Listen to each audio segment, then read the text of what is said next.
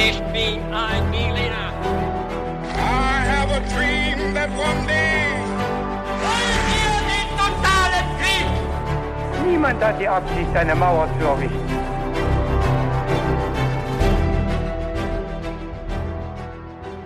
Hi und willkommen zurück zu einer neuen Folge bei His2Go und das wie immer mit mir, Viktor. Und mit David. Und ja, heute kommen wir zu Folge Nummer 78 schon wieder. Es geht immer so schnell. Mhm. Und David, du hast uns heute eine Geschichte mitgebracht. Denn wir erzählen uns ja alle zehn Tage, immer am 10., 20. und 30. gegenseitig eine Geschichte. Und während der eine die Geschichte erzählt, weiß der andere nie, worum es in dieser Geschichte gehen wird. Und diesmal bin ich derjenige, der unwissend ist. Und ich bin auch schon gespannt, äh, was du mir erzählen wirst. Und bevor es losgeht, stellst du mir dann auch noch immer ein paar knifflige Fragen. Ja. Da kann ich mitraten, muss ich sogar mitraten, aber alle anderen, die zuhören, äh, können natürlich auch gerne mitraten. Und bevor wir dazu kommen, haben wir aber immer noch eine Frage, die wir uns gegenseitig stellen. Und die lautet, David, was trinkst du zum Podcast? Ich habe für diesen Podcast mir einen äh, Tee zubereitet und der heißt Reise an den Nil, weil auch da werden wir uns nämlich gleich hinbegeben, inhaltlich. Und jetzt habe ich auch das passende Getränk dazu gekauft. Was hast du dabei? Oh, mit der Getränkefrage das Thema zur Folge aufgelöst. Das ist auch was ganz Neues, glaube ich. bisschen zumindest, ja. Spannend. Und ja, ich habe äh, einen alkoholfreien Cocktail dabei bei dem Wetter. Es ist nämlich sehr warm in Freiburg Mhm. und in diesem Cocktail äh, ist vor allem Ananassaft, aber auch ein bisschen frische Pfefferminze und Eiswürfel. Und vielen Dank an Chris für diese Empfehlung. Der schmeckt auch sehr erfrischend. So, und jetzt quatsche ich aber nicht weiter über mein Getränk und wir kommen zu, ähm, zu den Fragen oder zum Einstieg. Ja, wir beginnen für diese Folge mit einem kleinen Einstieg. Also Viktor, ich sage jetzt einfach mal frei raus, wir sind beide knapp unter oder über 30. Ähm, das heißt, der Ernst des Lebens beginnt. Wir sind beide mehr oder weniger erwachsen und da müssen wir jetzt auch mal auf so Dinge achten wie zum Beispiel Finanzen. Und ich kann echt sagen, mit so ungefähr 30 Lebensjahren kommen auch ungefähr 30 Möglichkeiten dazu, wie man jetzt sein Geld überall anlegen kann. Zack, habe ich dann ein Girokonto, ein Tagesgeldkonto, ich kann in Bitcoins investieren, habe ich auch gemacht oder gleich in Dogecoins. Ich habe auch ein klitzekleines Aktienportfolio und ich könnte natürlich jetzt jeden Tag jedes dieser Konten checken. Aber Victor, du kennst mich, ich bin natürlich viel schlauer Ja. als das oder viel fauler, das meine ich eigentlich und ich hole mir einfach Hilfe dafür und zwar von der App von Finanzguru. Das ist nämlich eine kleine, aber feine App, die mir einfach all diese Konten verbindet. Finanzguru ist auch unser neuer Partner und kann auch noch einiges mehr. Das stimmt und ähm, tatsächlich wird es immer komplizierter und immer schwieriger, da den Überblick zu behalten. Da gebe ich dir vollkommen recht. Und bei Finanzguru kann man eben die monatlichen Ausgaben und Einnahmen dort eben sehr schnell überblicken und eben auch kontrollieren. Und das Ganze ist dann auch noch in Kategorien eingeteilt. Und da sieht man dann auch, David, dass wir einfach viel zu viel Kaffee trinken. Das ist allerdings wahr. Aber Victor, wenn man merkt, dass man so eine Stelle hat, wo man viel zu viel Geld ausgibt oder es einfach ein bisschen besser überblicken möchte, dann kann man gerade dafür ein eigenes Budget auch anlegen lassen. Und das machst du für Kaffees auch? Ich mache fürs Kaffeetrinken ein eigenes Budget, klar. Nein. Natürlich. Und wie hoch ist dieses Budget, David? Das kann ich dir leider nicht sagen. Man muss auch ein paar Geheimnisse für sich behalten. Aber tatsächlich helfen solche Budgets eben, die Ausgaben besser zu begrenzen. Und ich glaube, wir haben alle irgendeine finanzielle Schwachstelle, sage ich mal. Bei uns beiden ist es halt der Kaffee, aber es könnte auch irgendwas anderes sein. Ja, das stimmt. Bei Finanzguru bekommst du auf jeden Fall auch noch zusätzlich Finanztipps, um eben beispielsweise bestimmte Ausgaben wie den Kaffeekonsum zu überblicken. Mhm. Also es gibt quasi intelligente Budgetvorschläge, die dir einfach helfen. Du kannst dir genau anzeigen lassen außerdem, wie viel Geld dir bis zum Monatsende bleibt. Das alles wird aufaddiert und gegengerechnet dann. Und das trifft natürlich auch auf die wirklich wichtigen großen Ausgaben zu, also nicht nur auf den Kaffee. Auf der App Finanzguru kann man zusätzlich auch das eigene Kaufverhalten analysieren, um dann zukünftige Veränderungen zu planen oder eben bequem einzusehen. Das Ganze funktioniert so, du lädst die App runter, verknüpfst dein Konto und auf dem Homescreen klickst du dann auf dein Profil oben rechts und kannst dort den Gutscheincode eingeben. Und der ist, das ist ganz einfach, His to Go. Und damit kannst du als Neukundin und Neukunde Finanzguru Plus drei Monate lang kostenlos nutzen. Also nochmal der Code His to Go. So wie der beste Geschichtspodcast. So ist es. Vor mehr als 3000 Jahren kommt es am Königshof Ramses III. zu einer unerhörten Entwicklung. Engste Vertraute des Pharao, Mitglieder seines königlichen Harems um seine Frau Teje, verschwören sich, um ihn aus dem Weg zu räumen. Kurze Zeit später ist Ramses III. tot, die Verschwörergruppe allerdings auch. Wie aber jetzt der große Pharao gestorben ist und ob das geplante Attentat auf ihn der Grund war für seinen Tod, das wusste lange Zeit niemand. Bis es dann 2012 überraschend ans Licht kam. Und diese Geschichte verfolgen wir heute nach, also mit einer Mordermittlung 3000 Jahre später. Und bevor wir gleich in die Folge einsteigen, haben wir wie immer noch ein paar Fragen im Gepäck. Bist du bereit für die Fragen, Victor? Ich bin immer bereit.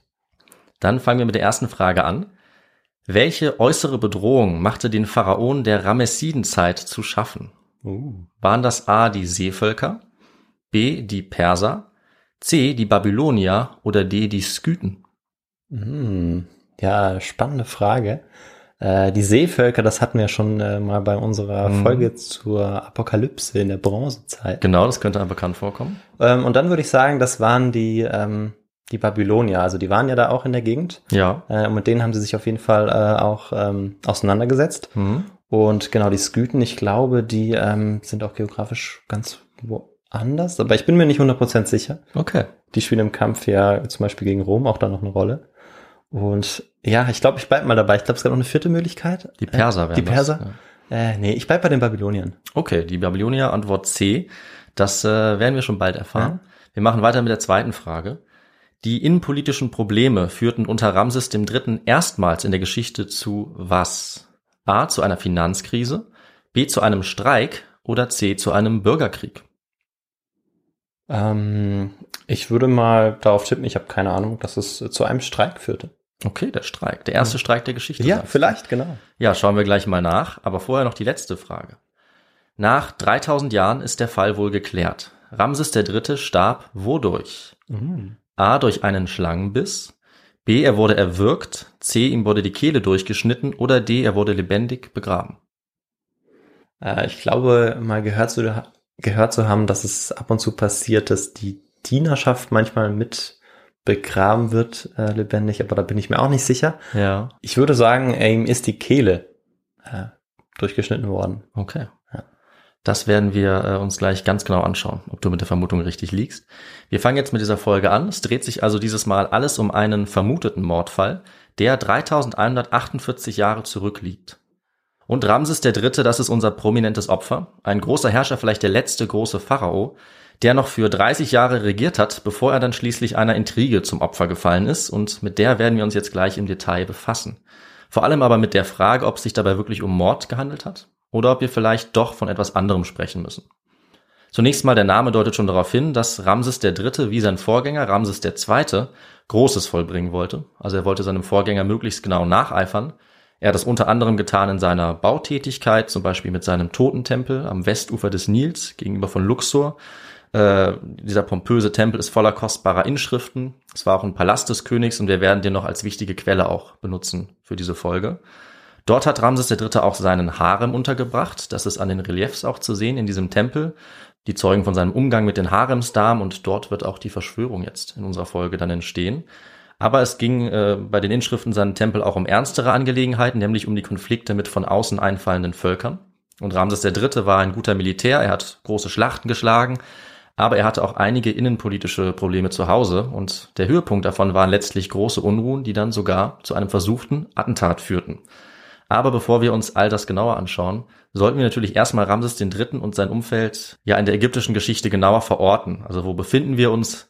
Wie steht's um Ägypten? Wer steht alles auf dem Schachbrett der internationalen Politik und auch der Innenpolitik im ägyptischen Reich? Also Victor, denke ich, ist es Zeit wofür? Es ist Zeit für den historischen Kontext. Korrekt. Also mit Ramses III. begeben wir uns jetzt in die sogenannte Ramessidenzeit, nach diesen Ramses-Pharaonen eben benannt. Ja. Und das sind die 19. und 20. Dynastie im sogenannten Neuen Reich in Ägypten. Also circa von 1300 bis 1100 vor unserer Zeitrechnung. Und wie wir gesagt haben, ungefähr vor 3000 Jahren Mhm. ist jetzt die Zeit von Ramses III. Und den Beginn dieser Ramessidenzeit, den markiert logischerweise die Thronbesteigung Ramses I., der erste dieses Namens. Es gab da noch zehn weitere. Und Ramses I., der wurde von seinem Vorgänger Haremhab als Nachfolger bestimmt. Und wir befinden uns damit auch eigentlich zeitlich jetzt erst kurz nach der Herrschaft Tutanchamuns. Da haben wir auch schon drüber geredet. Das war ungefähr 30 Jahre vor Ramses I. Und Ägypten ist zu dieser Zeit, also während dieses neuen Reiches, zur Weltmacht geworden. Und die Ramessiden, die führen das erstmal sehr erfolgreich fort. Also Ramses I. stammt selber schon aus einer Militärdynastie. Er hat in der Armee Karriere gemacht und er hat eine Zeit von Soldatenkönigen begründet. Also er und seine Nachfolger legen besonderen Wert auf das Militär. Das ist aber noch nicht alles. Ramses I. regiert erstmal nur kurz. Sein Nachfolger Sethos I., der schafft es dann, die Grundlagen für diese erfolgreiche Ramessidenzeit zu schaffen. Er wird 1294 Pharao und ist dann eigentlich wegweisend für ein ziemlich starkes Ägypten in dieser Zeit. Und nicht umsonst wird sein Nachfolger Ramses II. auch als vielleicht mächtigster oder wichtigster Pharao überhaupt angesehen. Mhm. Sethos führt dann noch wichtige Restaurierungsmaßnahmen durch, um einige Probleme anzugehen in Ägypten. Er baut die spätere Hauptstadt Piramessa aus und er führt auch gegen die Hethiter Krieg, das Großreich im Norden, in Anatolien. Ähm, wer dazu mehr erfahren möchte, darüber reden wir in der Folge zum Zusammenbruch in der Bronzezeit auch. Denn die Hethiter gingen dann ungefähr um 1200 äh, unter. Und noch ist aber diese Auseinandersetzung mit den Hethitern, die sehr mächtig sind, eine der wichtigsten Aufgaben in dieser Zeit für Sethos, dann für seinen Nachfolger Ramses II., der wie gesagt eben sehr bedeutend ist und äh, wahrscheinlich auch eine eigene Folge verdient. Deswegen behandeln wir den jetzt hier nur am Rande. Aber ich kann zu ihm kurz sagen, Ramses II. war sehr aktiv, sehr erfolgreich und auch ein Meister der Selbstinszenierung. Er hatte wohl an die 40 Töchter und 45 Söhne und die sind alle noch vor ihm gestorben weil er einfach wahnsinnig lange regiert hat. Was mhm. meinst du, Viktor, wie lange er es durchgehalten hat, als König an der Macht zu sein? Mhm, ja, wenn du sagst, dass er so viele Menschen überlebt hat, würde ich sagen, vielleicht 40, 50 Jahre. Ja, noch mehr als das sogar. Er hat ja? 67 Jahre regiert. Ach, so lange. Ja, das ist okay. wirklich äh, rekordverdächtig. Ja, auf jeden Fall. Ähm, Queen Elizabeth II. ist Stand 2022 seit 70 Jahren Königin.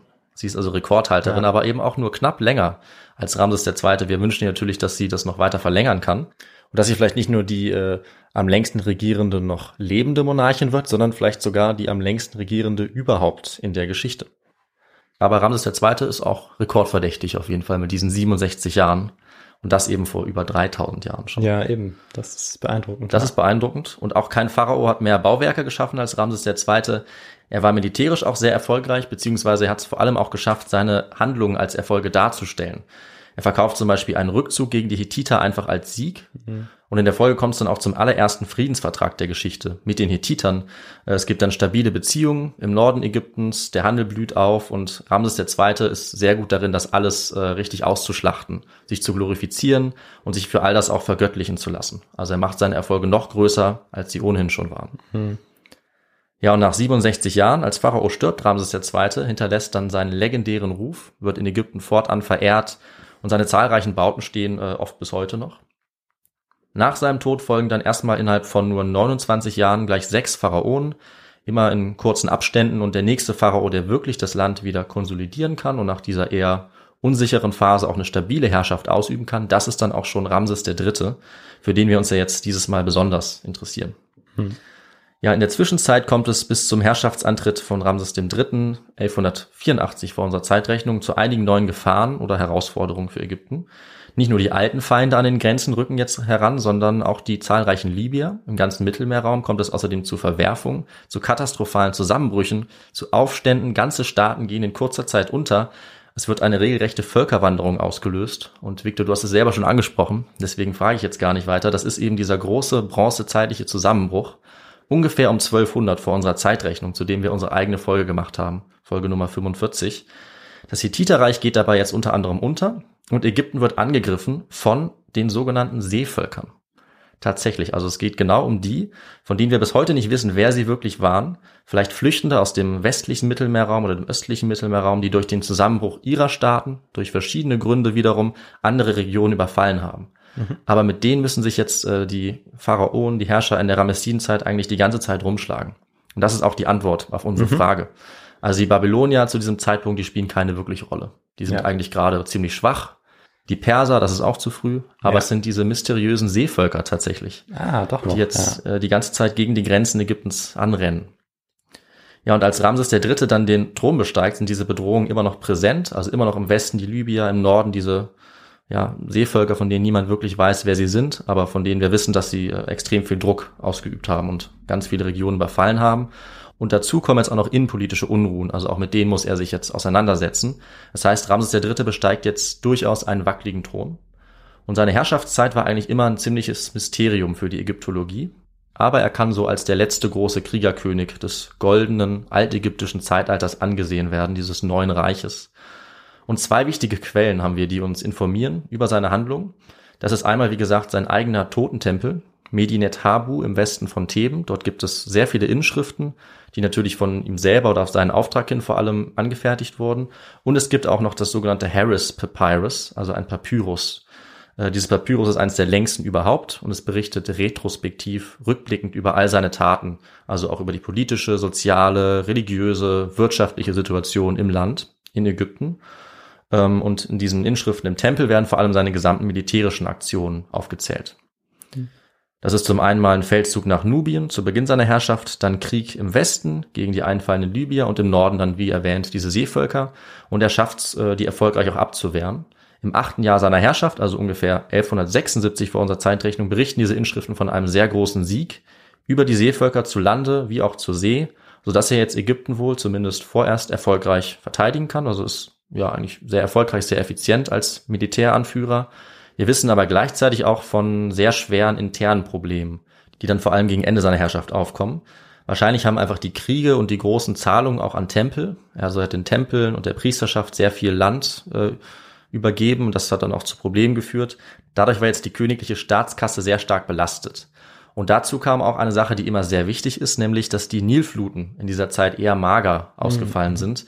Äh, das haben wir ja schon in einigen Folgen besprochen. Du hast es zuletzt auch nochmal genau erklärt, deswegen gehen wir gar nicht weiter darauf ein. Aber wie zentral, wie wichtig einfach diese Nilflut ist für die ägyptische Wirtschaft, die Versorgung, ja, die Landwirtschaft und auch für die Stellung des Pharao, weil der war dafür verantwortlich persönlich, dass diese Nilflut gut ausfiel und das reiche Ernte dann eben dadurch erst möglich war. Und jetzt gab es zu dieser Zeit aber von dieser kostbaren Flut zu wenig. Mhm. Es gab zu wenig fruchtbaren Schlamm und es kam dann in der Folge zu einer Dürre und auch zu einer Hungersnot. Ja, und das wiederum, also man sieht ja sehr gut, wie eins vom anderen abhängt, das hat dann dazu geführt, dass die Arbeiter im Land immer unzufriedener geworden sind. Weil äh, dreimal darfst du raten, Viktor, womit diese Arbeiter bezahlt wurden im alten Ägypten zu dieser Zeit. Ja, die sind wahrscheinlich mit dem äh, Getreide bezahlt worden. Das, das ist korrekt. Äh, jetzt ausfiel, weil äh, der Schlamm nicht da war, der da sein sollte. Völlig richtig, also eine Kettenreaktion. Ja. ja, die Ernte ist mies.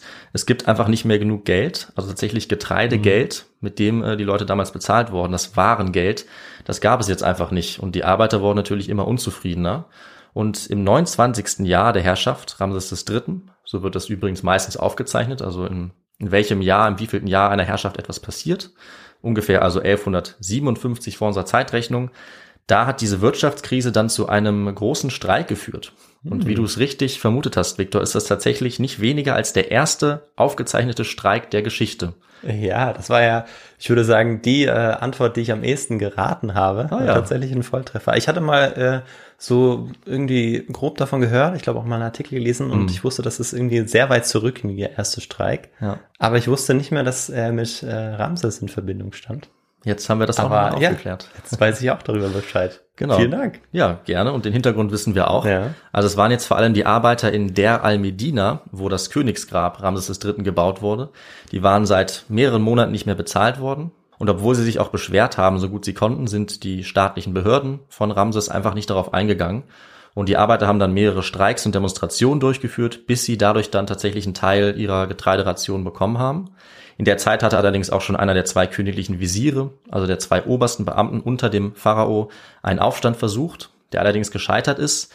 Aber äh, das Ganze ist in einem Papyrus, dem sogenannten Streikpapyrus, auch sehr deutlich festgehalten, äh, wie düster tatsächlich äh, ja das Bild von Ramses dem Dritten mhm. dieser Zeit gezeichnet wird. Also als einem alternden Pharao, der sein Reich eigentlich kaum noch unter Kontrolle hat.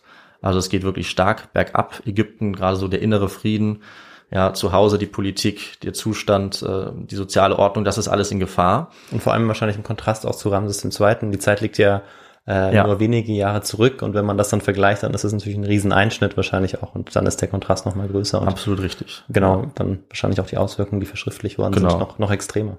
Und Historikerinnen und Historiker oder Ägyptologinnen äh, können daran auch schon festmachen oder sagen oft, dass wir hier einfach erkennen, dass tatsächlich das ägyptische Großreich langsam innen und äußerlich auch äh, mhm. auseinanderfällt. Und diese inneren Unruhen sind halt ein sehr starkes Symptom dafür. Also es geht jetzt tatsächlich stetig bergab. Und äh, es ist auch ein ziemlich deutliches Zeichen, wie groß die öffentliche Abneigung war gegen Ramses III. im ganzen Reich, dass es solche Quellen gibt. Denn normalerweise wäre es eigentlich in der ägyptischen Geschichte undenkbar gewesen, dass es so negative Episoden tatsächlich schaffen, verschriftlich zu werden. Also dass die wirklich aufgeschrieben werden gegen den Pharao. Das ist eigentlich ein Unding gewesen, was, was niemand getan hätte normalerweise. Und mit so großer Feindseligkeit gegen den Pharao, gegen den gottgleichen König, wie es sie eigentlich kaum jemals gegeben hatte vorher im alten Ägypten, damit war natürlich jetzt die Ausgangslage perfekt für einen Staatsstreich, einen Coup und sogar einen Anschlag auf den Pharao selbst. Ja, und wie der Name uns ja sagt, auch von dieser Folge, ging jetzt diese Verschwörung, die sogenannte Haremsverschwörung, vom königlichen Harem aus. Also von eigentlich eng Vertrauten des Pharao und es waren auch eine Menge Leute daran beteiligt.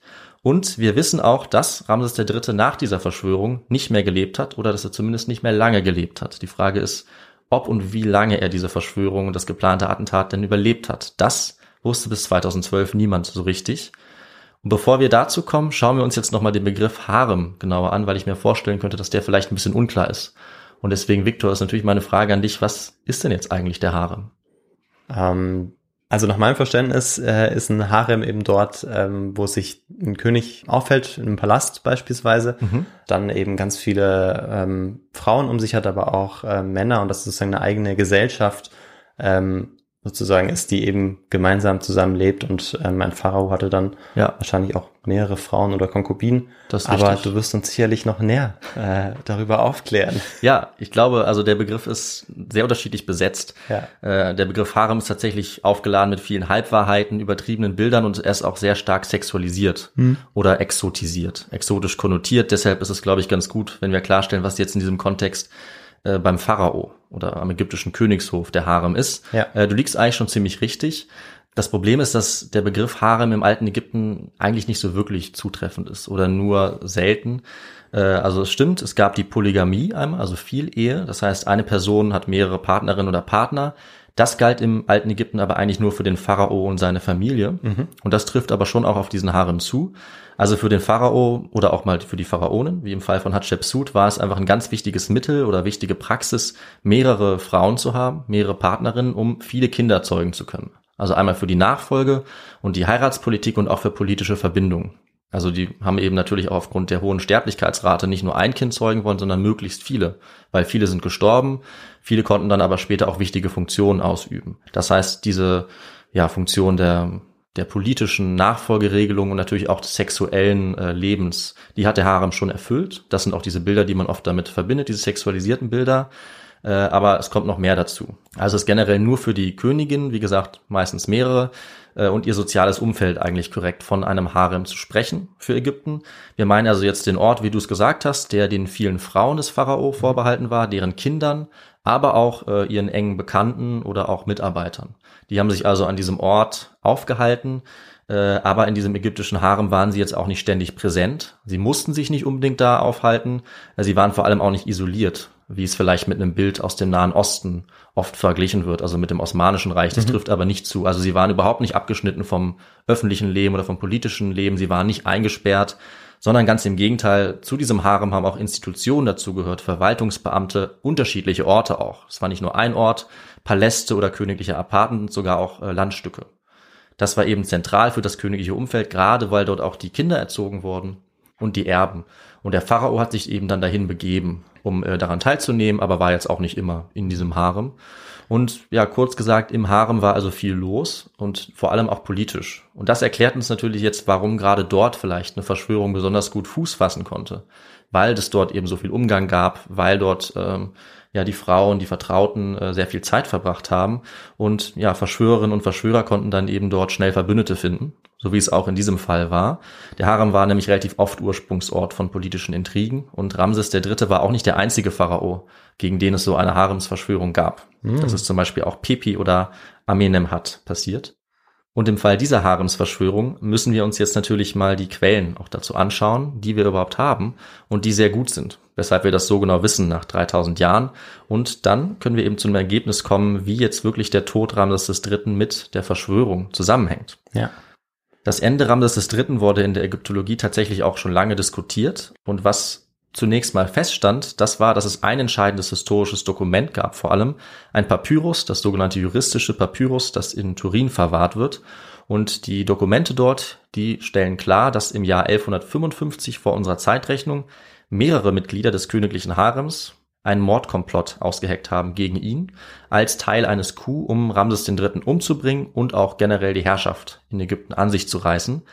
Dieser Coup, das steht da allerdings auch, der wurde aufgedeckt und der ist auch gescheitert. Das ist ebenfalls aus den Dokumenten ersichtlich. Es gibt sogar vier verschiedene Gerichtsprozesse, die dann mhm. gehalten wurden, um all diese Hauptverschwörer und Verschwörerinnen äh, ja zur Rechenschaft zu ziehen.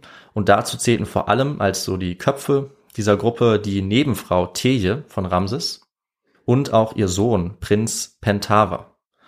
Äh, und was denkst du, Viktor? Was war jetzt das Motiv der Frau von Ramses oder Nebenfrau Teje für das Attentat? Kannst du dir vorstellen, was sie und ihr Sohn äh, damit erreichen wollten? Ähm, ich kann mir vorstellen, dass sie damit erreichen wollten, dass äh, ihr Sohn vielleicht äh, auf den äh, Thron gesetzt wird, auf äh, Pharao wird. Mhm. Das wäre eine ganz typische Art der Verschwörungstheorie, die wir ja auch dann äh, im alten Rom auch wiederfinden. Ja, damit liegst du auch völlig ja. richtig. Die Idee war, äh, ihren Ehemann aus dem Weg zu räumen, damit dann ihr eigener Sohn, eben dieser Prinz, Nachfolger werden konnte. Und wenn Ramses tot wäre, dann wäre es wahrscheinlich einfacher durchzusetzen. Mhm. Denn eigentlich hatte Ramses III. zu diesem Zeitpunkt schon einen anderen Sohn als Nachfolger auserkoren, nämlich seinen Erstgeborenen. Seinen ältesten Sohn, den er eben mit einer anderen Frau, mit seiner Hauptfrau gezeugt hatte. Das ist natürlich ein Problem, so viele Frauen und potenzielle Nachfolger zu haben und auch dieser Haremsumgebung, dass es natürlich schnell zu solchen äh, Intrigen, Streitigkeiten kommen konnte. Und der, den er auserkoren hatte, das war dann eben auch äh, der, der später als Ramses IV. sein Erbe antreten sollte, weil diese Verschwörung gescheitert ist. Aber interessanterweise ist Pentava gar nicht der richtige Name des Sohns von Teje und Ramses, sondern das ist bewusst eine Unterdrückung des echten Namens wegen seines Verbrechens. Ja, wegen dieser Verschwörung. Es ist eine sogenannte Damnatio Memoriae. Den Begriff kennen wir aus der Geschichtswissenschaft. Also es geht darum, dass die Erinnerung an eine Person mhm. bewusst ausgelöscht wird. Wie es ganz oft passiert, weil sie eben, ja, aus Sicht der Nachwelt etwas so Schlimmes getan hat, dass der Name vergessen werden soll oder ausgelöscht werden soll. Und in dem Fall war das die Strafe für diesen Prinz Pentava, der eigentlich anders hieß, für sein misslungenes Komplott, das aufgedeckt wurde. So viel wissen wir eben für diese Quellen, das wissen wir auch schon lange. Was allerdings nie klar war, das ist eben das Schicksal Ramses III. Denn nirgendwo steht, ob jetzt das Attentat auf ihn erfolgreich war. Das wissen wir also nicht. Ja, und Victor, jetzt äh, kommt eine bisschen weiter gefasste Frage. Was glaubst du denn, was könnte man untersuchen? Äh, welchen Gegenstand? Was könnte man finden, was diese Frage beantworten könnte? Naja, man könnte ja zunächst einmal die äh, Mumie von Ramses äh, III. finden. Ähm, auch die Grabbeilagen möglicherweise, wenn man denn so weit vorgedrungen ist. Ich weiß leider gar nicht, wie da der mhm. Stand äh, in der Archäologie ist, aber ähm, das sind so meine ersten ähm, ja, Vermutungen, die ich jetzt hätte. Ja, also wir wissen ja, dass die Verschwörung gab, dass die gescheitert ist. Wir wissen nur nicht, ob Ramses der Dritte dabei gestorben ist. Aber du hast völlig recht, eine Mumie wäre natürlich dafür sehr nützlich, um an der selber das zu untersuchen. Ja, und wir haben Glück, oder die Forscherinnen und Forscher hatten Glück, denn die Mumie Ramses III. wurde tatsächlich gefunden, und zwar schon 1886. Ah, dann doch so früh. Ja. Ich dachte, jetzt kommt 2012. Nee, gar nicht. Das ja. ist nämlich das Interessante. Diese mhm. Mumie gibt's schon sehr lange. Mhm. Mehr dazu sage ich allerdings noch später. Und aus den Quellen, aus diesen Dokumenten lässt sich jetzt schließen, konkret, dass Ramses III. vor oder während der Gerichtsverhandlung gestorben ist. Das heißt, irgendwie muss es schon was mit der Verschwörung zu tun haben, aber er könnte natürlich auch zufällig gestorben sein, zum Beispiel durch einen Schlangenbiss wie es auch eine Zeit lang vermutet wurde, weil auch von Schlangen die Rede ist in dieser mhm. Gerichtsverhandlung. Aber das könnte natürlich auch eine Beleidigung sein oder ein verunglüpfender Name. Also es bleibt relativ inkonkret. Und natürlich wurde die Mumie, die auch mit Sicherheit die von Ramses ist, auch untersucht mit Hinblick darauf. Aber die bisherigen forensischen Untersuchungen, die konnten das eben nicht ändern, weil dabei konnte nie eine klar erkennbare Todesursache festgestellt werden. Also äußerlich hatte der Mumie, hatte Ramses dem Dritten da einfach nichts gefehlt. Und deswegen wurden in der Forschung einige Möglichkeiten diskutiert. Also wurde der Pharao jetzt bei der Verschwörung und dem Attentat nur verwundet und ist dann vielleicht einige Zeit später gestorben. Wurde das Attentat vielleicht komplett verhindert und ihm ist eigentlich da gar nichts geschehen. Er ist vielleicht äh, gar nicht gestorben oder einfach durch einen anderen Faktor. Oder wurde er doch ermordet und hatte tatsächlich dieser Teil des Komplotts Erfolg. Die meisten Forscherinnen und Forscher waren auch davon ausgegangen, dass Ramses das Attentat tatsächlich überlebt hat weil der Gerichtsprozess in den Quellen unter seinem Namen ablief und auch aus seinem ja, aus seiner Person, aus Sicht seiner Person dabei äh, gesprochen wird, dass er es angeordnet hätte, die Attentäter anzuklagen. Das klingt also so, als wäre er noch am Leben. Ganz sicher war man nie, aber das war die gängigste Theorie. Und dann gab es natürlich auch noch den Prinz Pentava, mhm. den man sozusagen im Nachhinein befragen könnte, aber seine Mumie war nie ganz eindeutig identifiziert worden. Allerdings gab es dafür immer einen heißen Kandidaten, und zwar den sogenannten Unknown Man E, den unbekannten Mann E, auch bekannt als den Screaming Man. Ja, der heißt so, weil seine Mumie sehr verzerrte Gesichtszüge hat, so als würde sie noch im Tod schreien und weil sie auch ziemlich ungewöhnlich mumifiziert wurde. Und dazu kommt die Tatsache, dass dieser unbekannte Mann eh, dieser schreiende Mann mit einem Ziegenfell bedeckt wurde. Und das galt im alten Ägypten als unrein. Mhm. Also sehr merkwürdige Umstände, jemanden so zu bestatten.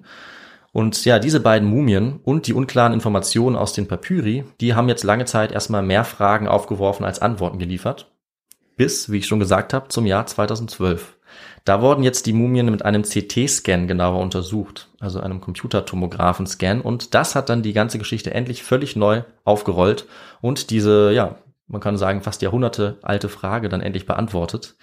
Bevor wir allerdings zu dieser Untersuchung kommen, noch etwas mehr zur Haremsverschwörung. Von der haben wir jetzt nur in den Anfängen geredet. Also die Protagonistin ist dabei vor allem Königin Teje, Ramses Zweitfrau. Sie war die Haupttäterin, auch laut den Aufzeichnungen, laut den Quellen, eben um ihren Sohn auf den Thron zu bringen. Und sie und weitere Verschwörer haben sich mit zehn Beamten aus dem Harem zusammengetan, dabei aber auch noch mit dem Aufseher der Staatskasse, mit weiteren Leuten, auch einem wichtigen Militärbefehlshaber, so dass es insgesamt 28 an der Zahl waren.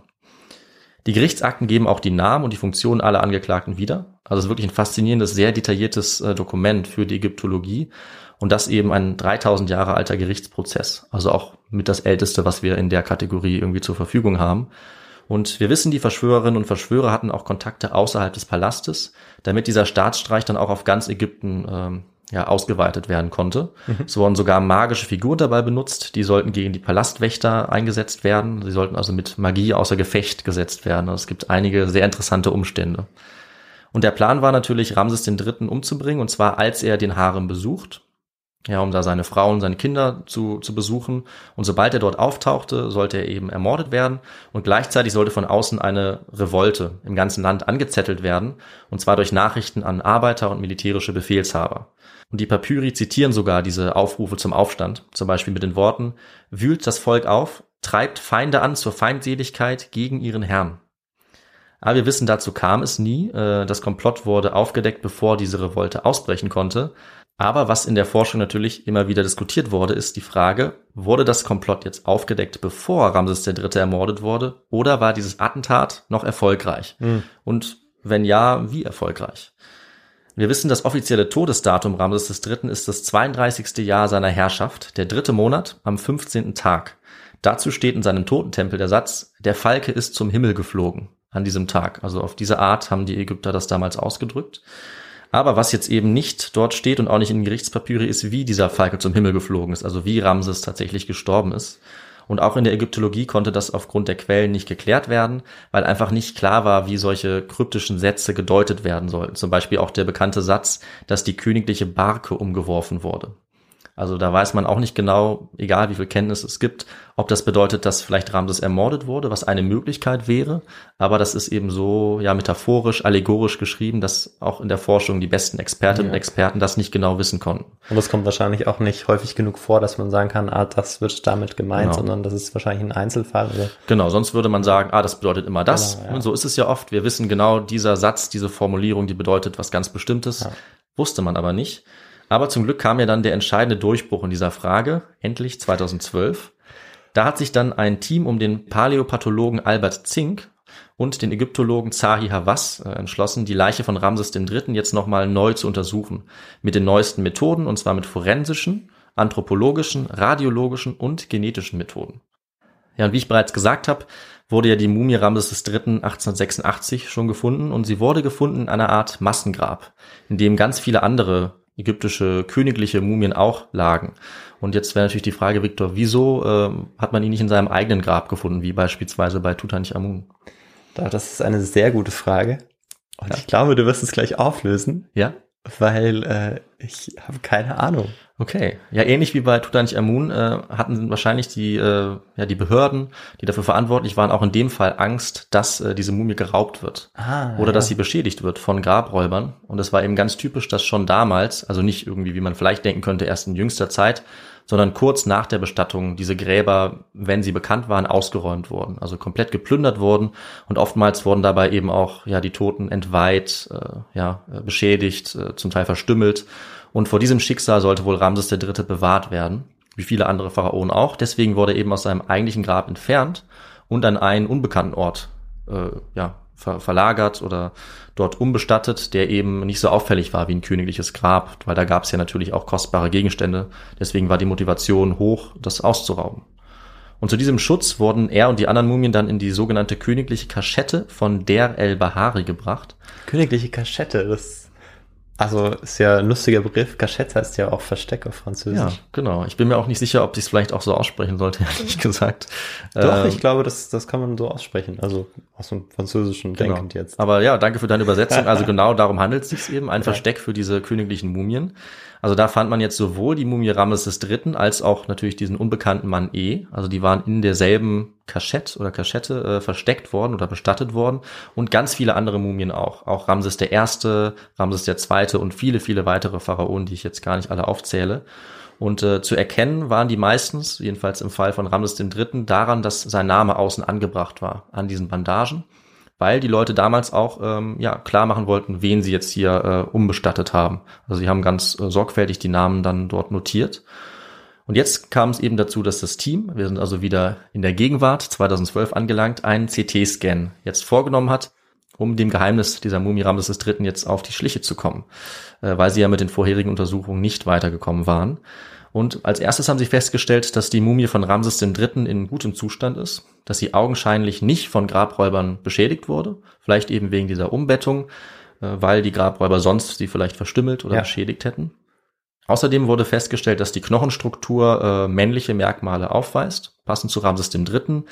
Es konnte dann festgestellt werden an einigen Faktoren wie der moderaten degenerativen Veränderung an der Wirbelsäule oder auch an einer Atherosklerose, äh, dass das Alter ungefähr auf 60 Jahre bestimmbar ist. Also das Todesalter, die mhm. Mumie ist natürlich deutlich älter. Ja. Äh, und Ramses III. war außerdem ungefähr 1,63 groß und sehr sorgfältig mumifiziert worden, also so wie sich für einen Pharao gehört. Es wurde transnasal das Gehirn entnommen, die Organe auch. Das ist eben der typische Ablauf. Genau, durch die Nase. Okay. ja, ist schon ein bisschen unangenehm. Ja. Ja, aber so war es damals üblich. Äh, und diese Hohlräume, also sein Schädel, der Bauchraum, andere Teile des Körpers wurden mit Harz gefüllt, mit Leinen und sogar auch mit einigen Gegenständen, die ihn heilen sollten oder die ihn ja in der Nachwelt begleiten sollten, ihm quasi Glück bringen sollten. Ganz typisch insgesamt für die 19. und 20. Dynastie. Und soweit war alles wie erwartet. Genauso sollte ein königlicher Pharaon, sollte eine Mumie auch aussehen. Aber dann hat das Team doch die Sensation entdeckt und die folgende Beschreibung ist etwas brutal. Deswegen eine kurze Warnung an dieser Stelle. Und zwar hat der CT-Scan auch gezeigt, dass durch den Hals der Mumie ein etwa 70 Millimeter langer Schnitt klafft. Ja, Victor, du hast also richtig geraten. Dieser Mumie wurde die Kehle durchgeschnitten. Also nicht der Mumie, sondern dem Mann, als er noch am Leben war. Aha. Tatsächlich. Der Schnitt ist sehr tief. Er hat sämtliche Weichgewebe bis runter auf die Halswirbelsäule durchtrennt. Die Trachea, also die Luftröhre, war eindeutig zerschnitten mit einer Lücke von 30 Millimetern und sogar die Speiseröhre und die großen Gefäße waren bei diesem Schnitt zertrennt worden. Die Art der Wunde, das kann man auch sagen, lässt auf einen Dolch als Mordwaffe schließen. Und es kommt noch mehr dazu, weil bei weiteren Untersuchungen auch noch festgestellt wurde, dass zusätzlich ein Teil des linken großen Zehs abgehackt wurde, und zwar mit einem sehr scharfen Gegenstand. Und diese Wunde war auch nicht verheilt. Das heißt, daher kann man schließen, dass sie kurz vor dem Tod oder beim Tod von Ramses ihm zugefügt wurde. Und weil die Umstände von beiden Verletzungen so ähnlich sind, kann man aufgrund dessen davon ausgehen, dass sie das Resultat derselben Attacke waren. Und zwar ausgeführt von mehreren Personen, vermutlich, mit unterschiedlichen Waffen. Es wurde also mit sehr großer Gewalt vorgegangen und die Verletzungen waren so stark, dass dieser Schnitt an der Kehle den sofortigen Tod Ramses III. bedeutet haben müssen. Also so ein Schnitt am Hals überlebt niemand. Und interessanterweise war dieser Riesenschnitt bisher nicht sichtbar gewesen. Die Mumie war vorher ja schon untersucht worden, aber sie trägt heute immer noch am Hals eine Art Halskrause aus Leinen. Und äh, das konnte man eben von außen überhaupt nicht sehen, was darunter lag. Ja. Und man konnte es auch nicht entfernen. Ja. Aus, äh, ja, das wäre einfach nicht möglich gewesen, ohne die Mumie zu beschädigen. Ähm, und erst der CT-Scan hat dann gezeigt, was unter dieser Halskrause liegt. Und die liegt eben wahrscheinlich da, diese Halskrause, weil bei der ja, Präparation, bei der Mumifizierung diese Verletzung verborgen wurde, damit der Pharao im, in der Nachwelt eben darunter nicht mehr leiden musste. Also es war eine gängige Praxis. Äh, es geht allerdings noch weiter, denn in dieser großen Wunde, in diesem Schnitt, wurde ein Amulett aus Halbedelstein gefunden, und zwar ein sogenanntes Horusauge. Dieses Horusauge war ein Schutzsymbol gegen Unfälle und Verletzungen und sollte Kraft spenden, Kraft zurückgeben. Und in diesem Fall sollte das Horusauge ziemlich sicher nach dem Tod die Wunde von Ramses heilen mhm. für das Nachleben. damit der Pharao im Jenseits wieder einen unbeschädigten Körper hatte, nach dem altägyptischen Verständnis. Das war ganz wichtig. Ja, und mit dieser Entdeckung war jetzt dem Forscherteam und es auch uns umgehend klar, Ramses III. wurde tatsächlich ermordet. Die Wunde, die zu seinem Tod geführt hat, lässt keinen anderen Schluss zu. Das war jetzt 3148 Jahre nach seinem Tod mit an Sicherheit grenzender Wahrscheinlichkeit, wie es in der Literatur heißt, äh, nachgewiesen. Und du hast auch richtig geschätzt. Es war keine Schlange, es war auf jeden Fall kein natürlicher Tod, sondern es war, ja, wie gesagt, mit an Sicherheit grenzender Wahrscheinlichkeit Mord mhm. durch einen äh, Schnitt durch die Kehle. Und du hast es so detailliert beschrieben, dass ich mir auch die ganze Zeit an den Hals gefasst habe.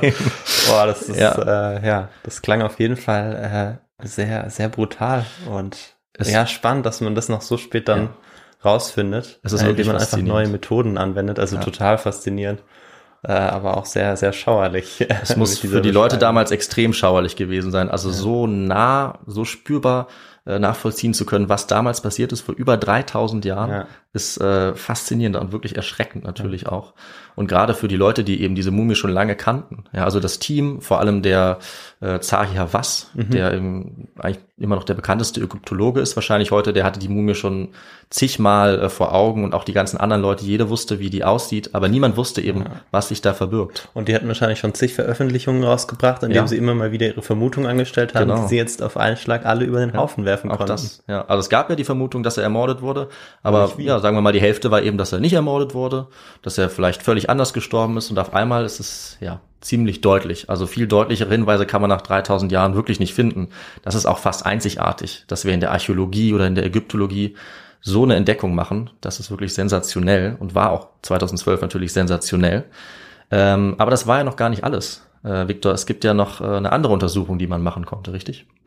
Ah, ja, ich glaube, das Team wollte noch eine andere Mumie, die Unknown-Mumie untersuchen. Korrekt, Unknown Man E, den Unknown gab Man es ja e, noch. Genau, ja. Den heißen Anwärter auf den Mitplaner oder den, den Mitverschwörer, Pentava.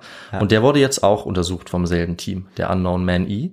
Und sie haben festgestellt, das Alter dieses großgewachsenen Mannes war ungefähr 18 bis 20 Jahre bei seinem Tod. Er wurde, wie gesagt, nur behelfsmäßig mumifiziert, ohne die Organentnahme, rudimentär und seine Hände und Füße waren zusammengebunden. Dazu kommt, wie gesagt, dass diese Mumie ja als schreiender Toter bekannt ist, mit aufgerissenem Mund. Und die Fotos sehen wirklich sehr unheimlich aus, selbst für eine Mumie.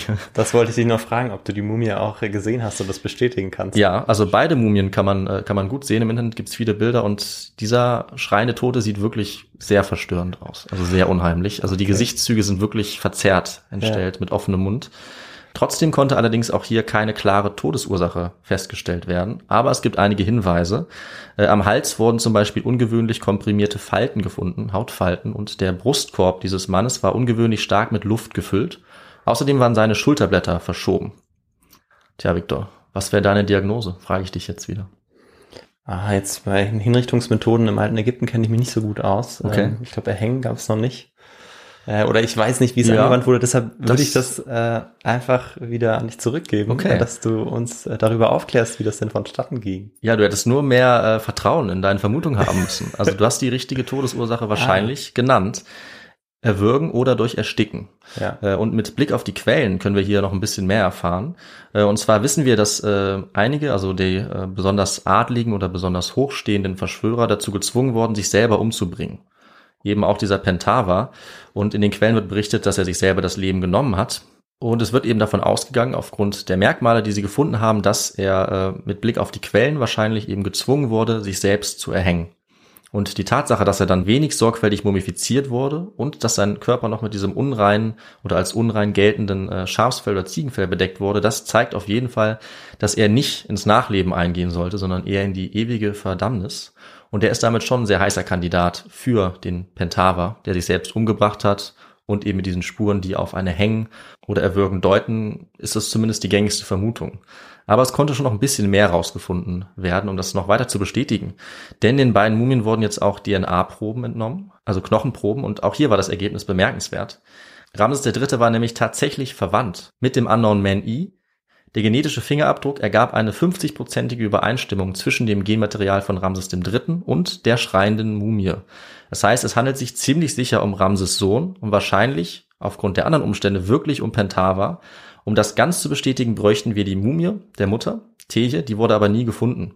Das heißt, wir können äh, relativ sicher davon ausgehen, dass er es ist, aber die ganz endgültige Bestätigung, die haben wir in diesem Fall leider nicht. Noch nicht. Noch nicht, könnte man sagen. Aber, um vielleicht jetzt noch zu einem Ausblick zu kommen, äh, wir können schon sagen, dass dieser Mordfall jetzt nach 3148 Jahren tatsächlich weitgehend geklärt werden kann. Also wir wissen, dass das Ende Ramses III. ungefähr so abgelaufen ist. Seine Frau Teje und der Sohn Pentava planten mit einigen Komplizen eine Verschwörung, um Pentava auf den Thron zu bringen und nicht Ramses IV. und dabei eben auch ein Attentat auf den Pharao. Allerdings hat nur das Attentat Erfolg. Darauf deutet zumindest der aktuelle Forschungsstand sehr deutlich hin. Aber das Attentat hatte wirklich Erfolg. Also die Attentäter ermordeten Ramses III. brutal mit einem Schnitt durch die Kehle. Sie stechen wahrscheinlich auf ihn ein mit mehreren Waffen, mehrere Personen. Aber es gelingt dann dabei nicht, äh, auch das ganze Land unter Kontrolle zu bringen, weil die Verschwörung rechtzeitig aufgedeckt wird, bevor sie eben die Kontrolle erlangen können über den Staat. Vielleicht auch, weil das der eigentliche Thronanwärter Ramses IV. dann verhindern kann. Aber den Tod seines Vaters kann er nicht verhindern oder will er vielleicht auch nicht verhindern. Also eventuell war das für ihn auch gar nicht so schlecht, dass ein alter Vater jetzt gestorben ist. Das wissen wir nicht, aber wäre auch eine Vermutung. Ja, und die Verschwörerinnen und Verschwörer, die werden vor Gericht gestellt und bestraft, fast alle durch Hinrichtung oder befohlenen Suizid. Ramses III. wird ehrenhaft bestattet und für die Nachwelt vorbereitet und sein Sohn wahrscheinlich eben unehrenhaft aufgrund seiner Beteiligung an der Verschwörung. Und ich würde sagen, das ist nicht schlecht als Resultat für eine Mordermittlung nach über 3000 Jahren. Ja, in jedem Fall. Ja, und wie geht's dann weiter nach dem Tod Ramses III.? Äh, seine Erben versuchen danach eigentlich vergeblich seinen militärischen Erfolg fortzuführen. Also er hat Ägypten noch gut verteidigt, aber die äußeren Gegebenheiten haben ihn das jetzt immer schwerer gemacht. Also diese Bewegung dieser landlosen Gruppen im östlichen Mittelmeerraum, vor allem wie erwähnt diese Seevölker, die haben weiterhin den Handel behindert und sie haben auch die Stabilität von Ägypten insgesamt immer mehr gefährdet. Die Angriffe auf Ägypten selber waren zwar erfolglos, aber sie haben ökonomisch nach und nach immer größeren Schaden angerichtet und Ägypten ist in der Folge wirtschaftlich graduell nach und nach abgestiegen. Für das Ende der Ramessidenzeit gibt es dann auch immer mehr Belege für innere Unruhen, Einfälle von Wüstenvölkern an den Grenzen, Betrugsfälle, immer mehr Fälle von Grabraub. Und das alles ist eben ein Zeichen für eine unsichere Lage im Inneren wie im Äußeren. Ägypten hat dann nach und nach die Kontrolle über Syrien und Palästina verloren, im Süden auch über Nubien. Und schließlich mit dem Tod Ramses XI. endete dann auch 1070 vor unserer Zeitrechnung die 20. Dynastie. Die Ramessidenzeit endete damit auch und auch das neue Reich. Also diese goldene Periode eigentlich der ägyptischen Geschichte. Und danach, nach dieser großen Ramessidenzeit, kam Ägypten auch nie wieder wirklich zurück zu der Größe von einst und es ist zunehmend ins Wanken geraten, äußerlich wie innerlich. Es hat äh, trotzdem noch viele hundert Jahre gedauert, bis dann das ganze Land unter Fremdherrschaft geraten ist. Erst die persische, dann die hellenistische, schließlich die römische. Aber das ist natürlich ein Thema für eine andere Folge, is to go. Ja, und jetzt sind wir im Nachhinein nach 3000 Jahren Zeugen geworden eines der schaurigsten Verbrechen der altägyptischen Welt, wie äh, die Seite Archäologie Online schreibt. Es gibt nur einen weiteren Attentatsversuch auf einen Pharao, von dem wir wissen, auf Amenemhet III. Also auch ein sehr einzigartiger Fall der Geschichte, den wir uns heute angeschaut haben. Und wir haben jetzt eben hier das Glück gehabt, dass wir von dieser Haremsverschwörung so viel wissen, weil wir diese hervorragenden Quellen haben, die Gerichtsakten und dann eben noch einen stummen Zeugen eigentlich befragen konnten. Mit dem Pharao selbst, mit dem Mordopfer. Ja, und ich denke, man kann durchaus sagen, dass sein Schicksal auch symptomatisch ist für das ägyptische Reich zu dieser Zeit, das neue Reich, das eben dann letztlich auch ebenso chaotisch oder vergleichbar chaotisch geendet ist wie auch das Leben des letzten großen Herrschers, Ramses III. Und damit ziehen wir jetzt mal den Schlussstrich für diese Folge und Victor, ich übergebe wieder an dich. Ja, David, vielen Dank für diesen ja spannenden Krimi, kann man eigentlich sagen. Finde ich auch, so könnte man es nennen. Der sich, das ist, zieht sich auf über 3000 Jahre und das hat man auch nicht alle Tage, auch bei Histogo nicht. Äh, also vielen Dank dafür. Ich habe wirklich wieder wahnsinnig viel dazugelernt, vor allem in diesem Kontext der Ramessiden, wenn ich es richtig ausgesprochen habe. Ja, soweit ich weiß, ist das richtig. Ja, und äh, einen äh, spannenden ähm, Punkt fand ich auch, dass das Ganze ja auch so ein bisschen damit begonnen hat, dass eben die Nilschwämme ausgefallen ist. Ja, durchaus, ja. Ähm, dass das durchaus äh, so eine Art Punkt war, wo so ein bisschen der, der Untergang begonnen hat. Natürlich gab es ganz viele Gründe. Mhm. Ähm, sicherlich dafür, aber dass wir da wieder merken, dass äh, die Natur Ja. ähm, eben dann doch oft auch die Geschichte des Menschen beeinflusst und nicht immer andersrum. die Umwelt und eine Sache, die ich äh, gar nicht erwähnt habe, aber die dich sicherlich auch immer interessiert, Ja. weil du bist ja so ein bisschen Vulkanexperte, ist es auch ein Kandidat für diese Klimakatastrophe und die wirtschaftliche, landwirtschaftliche Katastrophe mit dem Ausbleiben äh, der guten Ernte, ein äh, Vulkanausbruch dieser Zeit, der das vielleicht ausgelöst oder noch verstärkt hat. Okay, das ist ja äh, richtig spannend. Also das finde ich auch immer ganz interessant, diesen Kontext dann noch zu betrachten. Deshalb wollte ich diesen Punkt nochmal nennen. Und dann würde mich natürlich interessieren, ähm, ja, was du für Literatur benutzt hast. Die Quellen hast du uns ja schon zum Teil genannt. Ja. Ähm, wo ist das Ganze denn gut zusammengefasst? Weil mich interessiert diese Geschichte sehr und da würde ich gerne mal reinschauen. Ja, das kann ich mir vorstellen, äh, weil es natürlich super interessant ist, diese Schritte der Untersuchung Ja. nachzulesen, ja, den Kontext. Ich habe hier einiges äh, so ein bisschen zusammengebastelt aus verschiedenen äh, Werken, aus verschiedener Sekundärliteratur. Einmal gibt's eben den ja sehr bekannten, zum Teil auch umstrittenen, aber schon sehr wichtigen Ägyptologen Zahi Hawass. Der hat eben äh, einiges dazu geschrieben und der hat auch diese Untersuchung durchgeführt, mit einem deutschen Team auch. Und da äh, gibt's einmal das Werk Scanning the Pharaohs von ihm, und dann aber auch, wo er es nochmal genauer beschreibt, Revisiting the Harem Conspiracy and Death of Ramesses III. Also zwei englischsprachige Veröffentlichungen, ähm, aber ich würde sagen, die kann man ganz gut lesen und die sind sehr detailliert, beide sehr spannend. Ähm, dann gibt es das Ganze gut zusammengefasst auch bei äh, Meissner, der hat nämlich das ganz kurz geschrieben äh, in seinem Buch Der prominente Patient. Da schreibt er über einige so medizinische oder forensische Fälle und da hat er auch über diese Mordermittlung nach 3100 Jahren geschrieben. Auch sehr empfehlenswert. Ja. Und dann habe ich noch ein bisschen was zum allgemeinen Kontext gehabt ähm, zu Ägypten, zur Ramessidenzeit. Das gebe ich natürlich dann auch an unter der äh, Folge als Literatur. Super. Das äh, klingt auf jeden Fall sehr interessant. Ich werde mich sogar mal an diese englischsprachigen Werke wagen, Ja, obwohl äh, ich äh, ja nicht der größte Fan bin, wie du weißt. Das ist ja, wir ergänzen uns ja. Du hast das Französische drauf, Ja. ich äh, Englisch. Genau, ich probiere es, oder man muss ja auch äh, Ja. bei den Geschichten, die wir machen, immer wieder ins Englische, aufs Englische zurückkommen, weil es einfach viele Texte nur auf Englisch gibt. Äh, aber mir fällt dann Deutsch oder Französisch doch leichter. Aber dann würde ich sagen, komme ich jetzt äh, zum letzten Teil unserer Folge. Sehr gerne. Und da geht es ja darum, wie man uns unterstützen kann. Und ähm, ja, zuerst möchten wir uns natürlich bedanken für die vielen Nachrichten, die wir bekommen und auch die Spenden, äh, die uns äh, auch immer wieder ja, dabei unterstützen, das Ganze am Laufen zu halten. Ja. Ähm, und ja, vielen Dank dafür. Auch von mir, vielen Dank. Ja, und schreiben könnt ihr uns eben auf unsere E-Mail-Adresse beispielsweise, die lautet kontakt.histogo.de.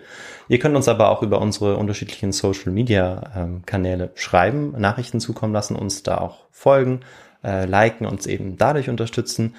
Außerdem habt ihr ja auch die Möglichkeit, auf den unterschiedlichen Podcast-Plattformen uns zu folgen, uns auch zu bewerten zum Teil. Damit unterstützt ihr uns auch immer sehr. Und ja, dann habe ich schon vieles gesagt. Fehlt nur noch äh, auf unsere Website zurückzukommen. Darüber Mhm. könnt ihr uns nämlich auch kontaktieren und ihr könnt auch über unseren Merchandise-Shop natürlich äh, ein paar Artikel erwerben und Genau. uns damit unterstützen und auch direkt per Spende, damit wir weiter äh, in Literatur und Ausrüstung investieren können. Und ja, damit bin ich am Ende dieses letzten Teils angekommen. Und in zehn Tagen gibt's die nächste Folge. Ich habe auch schon eine sehr konkrete Idee im Kopf. Es geht wieder ein bisschen weiter vor Okay. äh, in der Geschichte. Finde ich gut. Ähm, aber viel weiter zurück ging ja auch nicht. Nee, es wird schwierig. äh, aber das kann man ja auch dazu sagen, es haben sich doch sehr viele Leute äh, eine Folge aus dem alten Ägypten gewünscht. Ja, richtig. Und äh, ja, ich habe mich gefreut, als ich, wie ich finde, dieses ziemlich spannende Thema gefunden habe, wo ich so ein bisschen ja, Mord und Totschlag, geheimnisvolles Ermittlung und eben diesen Kontext altes Ägypten verbinden konnte. Ja, es war wirklich alles drin in dieser Geschichte. Und ja, dann heißt's, dann bleibt eigentlich auch nicht mehr viel zu sagen. In zehn Tagen hört ihr uns wieder. Bleibt weiterhin gesund und ciao. Ciao.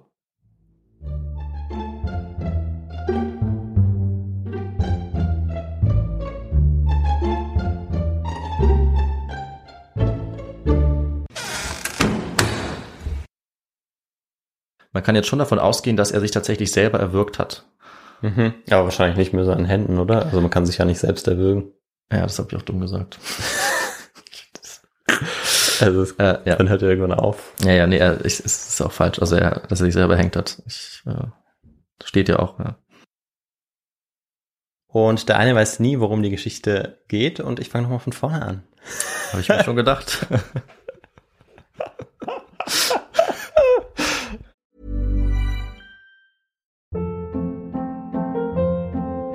Hold up. What was that? Boring. No flavor. That was as bad as those leftovers you ate all week. Kiki Palmer here, and it's time to say hello to something fresh and guilt-free. Hello Fresh. Jazz up dinner with pecan-crusted chicken or garlic butter shrimp scampi. Now that's music to my mouth. Hello Fresh. Let's get this dinner party started. Discover all the delicious possibilities at hellofresh.com. Imagine the softest sheets you've ever felt. Now imagine them getting even softer over time. That's what you'll feel with Bowl and Branch's organic cotton sheets. In a recent customer survey, 96% replied that Bowl and Branch sheets get softer with every wash. Start getting your best night's sleep in these sheets that get softer and softer for years to come. Try their sheets with a 30-night guarantee. Plus, get 15% off your first order at bowlandbranch.com. Code BUTTERY. Exclusions apply. See site for details. Hi, I'm Daniel, founder of Pretty Litter. Cats and cat owners deserve better than any old fashioned litter. That's why I teamed up with scientists and veterinarians to create Pretty Litter. Its innovative crystal formula has superior odor control and weighs up to 80% less than clay litter. Pretty Litter even monitors health by changing colors to help detect early signs of potential illness. It's the world's smartest kitty litter. Go to prettylitter.com and use code ACAST for 20% off your first order and a free cat toy. Terms and conditions apply. See site for details.